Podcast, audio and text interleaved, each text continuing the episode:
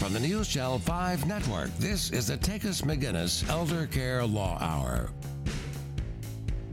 Welcome to Takus McGinnis Elder Care Law Hour, where we explore the many issues that arise due to aging, disability, and unexpected illness. I'm your host, Tim Takus. And I'm Barbara McGinnis. In today's episode, we're going to be talking about advance directives. What are they? What documents do you need? What happens when you can't speak for yourself any longer? We're going to start with Tim and I just talking about the legal documents you need and the consequences, and just start off pretty easy. Tim, tell us what is an advance directive and how's that different from a living will? An advance directive is basically a broad document that says if I need health care or if I'm in a situation where I can't speak for myself, this is what I want. You know, it's not a living will, although a living will is a form of an advance directive. A living will is a document that speaks for you if you have a terminal illness or you are in a persistent vegetative state and you find that you declare that you want certain things or you don't want certain things. That's what a living will is.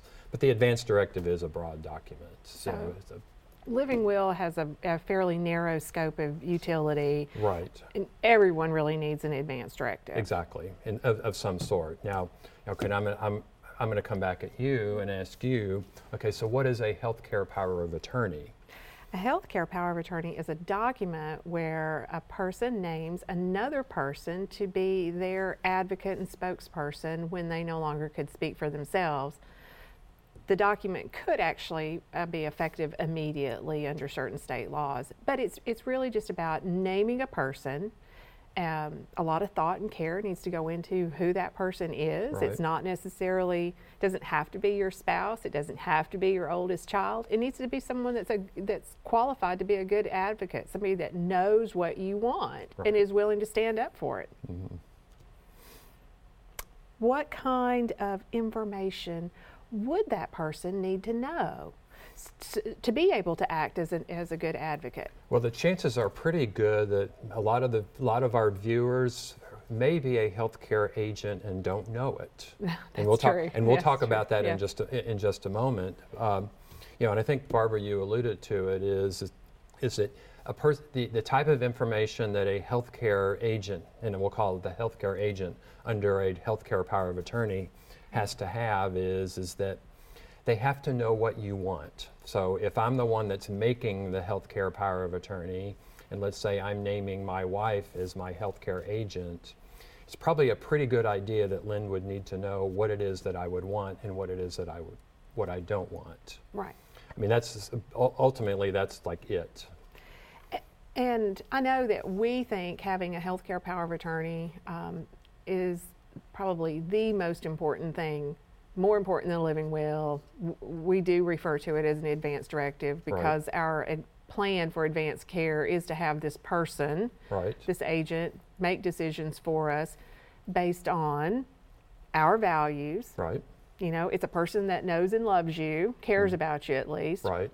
And is able to advocate for you. Is able to advocate based on, and can make informed decisions for you. So yes. they take information from the medical provider, the mm-hmm. doctor, mm-hmm. and filter that information through what they know to be your value system and make decisions that they know you would want. Right.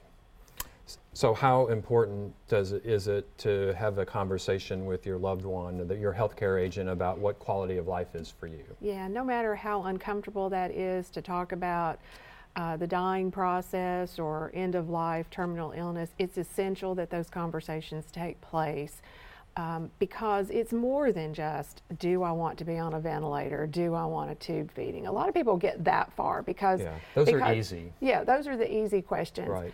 But it's how do I want to live in my final days? What's mm-hmm. most important? What am I willing to live with? What's a deal breaker, you right. know? Mm-hmm. But you have to tell that person. You have to give them a chance to know how to make those decisions by having those conversations. Mm-hmm. Right. There's lots of resources and tools to help make that an easier process. And certainly, over the next hour or so, we're going to be having conversations with a lot of folks that are working with us every day. Absolutely. That can tell us about the situations that they've seen. Yes. And how important healthcare powers of attorney or advanced directives really are. So do you need both an advanced directive and a healthcare power of attorney, or what? Well, I think a healthcare power of attorney is the most important document of the two. Uh-huh. If you're going to have an advanced care plan or a living will, my advice is usually that you only share that document with your agent. Mm-hmm. Because it serves as a guide for that agent. Your healthcare providers need to know who the designated decision maker is, how to contact that person, in what order. Hopefully mm-hmm. It's not a committee that's making these decisions. You don't have all of your children listed. Right, and we've seen that mistake too. I remember years ago when my father-in-law was having surgery, I think colon, or like part of his colon or something, or small intestine being removed. We were in the hospital and we seeing the nurse that comes out with the clipboard. Yeah. And gathering the family around and start asking, okay, what do you want? Yeah. Like it was a healthcare decision by committee. Yeah. And that certainly, obviously that's one way to do it, but it doesn't necessarily guarantee that you get what you want. Right. When should you have one of these documents? Well, I think our view here is that as soon as you turn age 18 or you become a legal adult or both, then somebody should sit you down and say, okay, son, daughter, or whatever, you need to sign, you need to think about this, and you need to sign one of these documents. Right. And maybe in that case it's going to be your parent or somebody like that, mm-hmm. but you still have to have that conversation. Somebody is still, we're all not guaranteed anything other than... We're not guaranteed tomorrow, right? Exactly. So you need to have someone designated to make those decisions if you cannot speak for yourself. We never know when we're going to be in an emergent situation. Mm-hmm. Elder law attorneys, we think about people at the end of their life, maybe with a chronic illness, but... Yeah, because the point that you mentioned earlier was a really good one. Is that there are easy decisions to make. There's most people that they would say, well, I don't want on life support if I'm terminally ill. Yeah. I don't want to be on a ventilator if I'm going to die soon anyway. Right. The harder questions are things like, okay, your loved one, maybe your spouse or your parent, has an advanced Alzheimer's disease and then maybe develops pneumonia or some other infection. How aggressively do you think that you want that person to be treated? Because chances are they can go through a regimen of treatment, and get over it, but is that really what they would want? And those are hard decisions to make.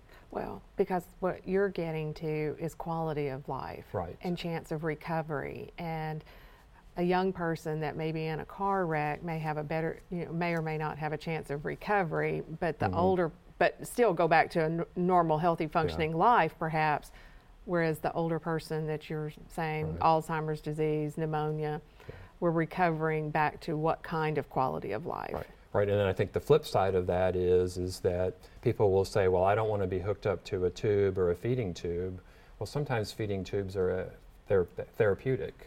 And when we're actually going to come back and have guests, and some of our guests are going to be physicians, and we can talk about some of those treatments that may just be temporary, supportive, while they're recovering through an acute illness versus being at the end of a life. And all of those are the factors that are the basis of informed consent then for your agent to... Which is why I think what we often tell our clients is name a healthcare agent that you trust and that can advocate for you and knows what your wishes are. Yeah. And if you get into that situation, you've got someone there on the ground that can assess the situation and say, do this and don't do this. Right. Rather than looking at a document that says, well, my mother says she doesn't want to do this. Yeah. I don't know if that's a good idea or not.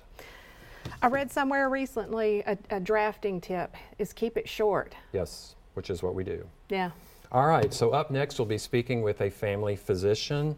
What does your family doctor need to know about your healthcare wishes? Stay tuned.